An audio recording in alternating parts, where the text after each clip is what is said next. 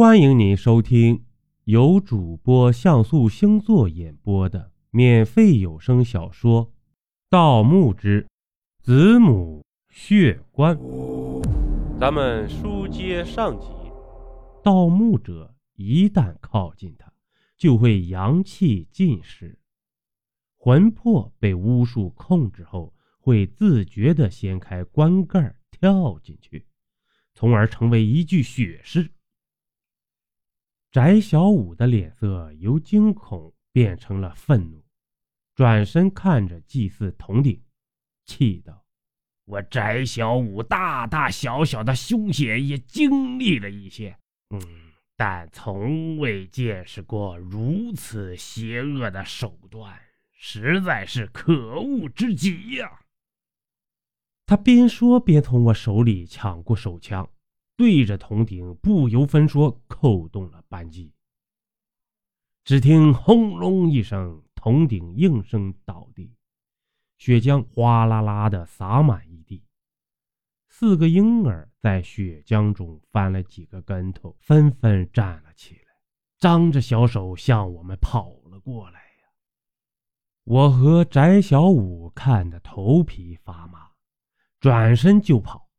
不知是谁在暗中踢到了一个圆滚滚的东西，皮球一般向前快速的滚动。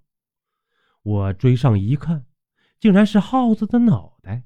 他的死相实在是恐怖之极呀！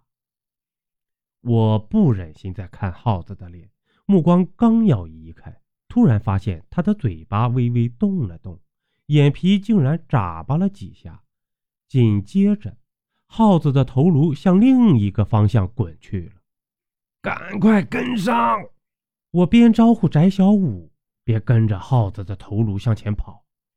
耗子刚死不久，脑神经还处在短暂的兴奋状态中，他的魂魄尚在阴阳之间徘徊，这时候的思维意识是最有灵性的，或许他能引导我们逃离陷阱。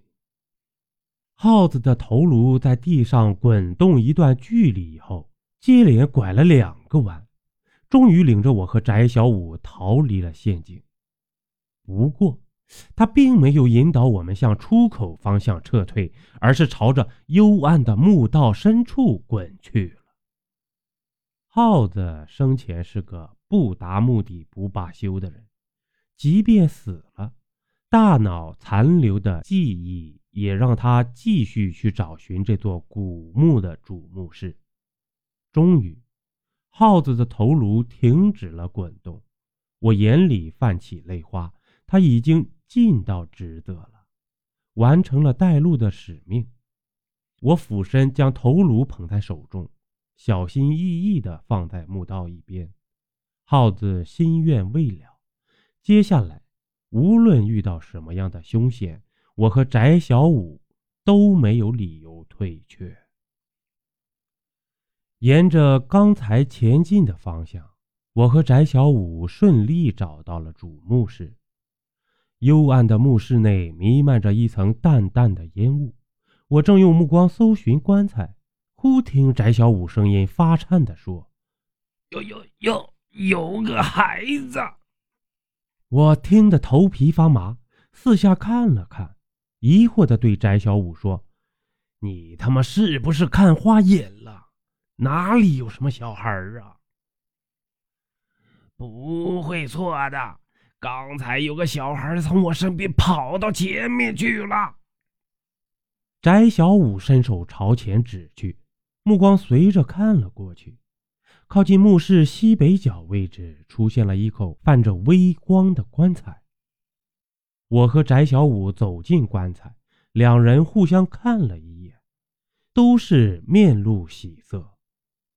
制作棺材的木料经过特殊加工，呈半透明状。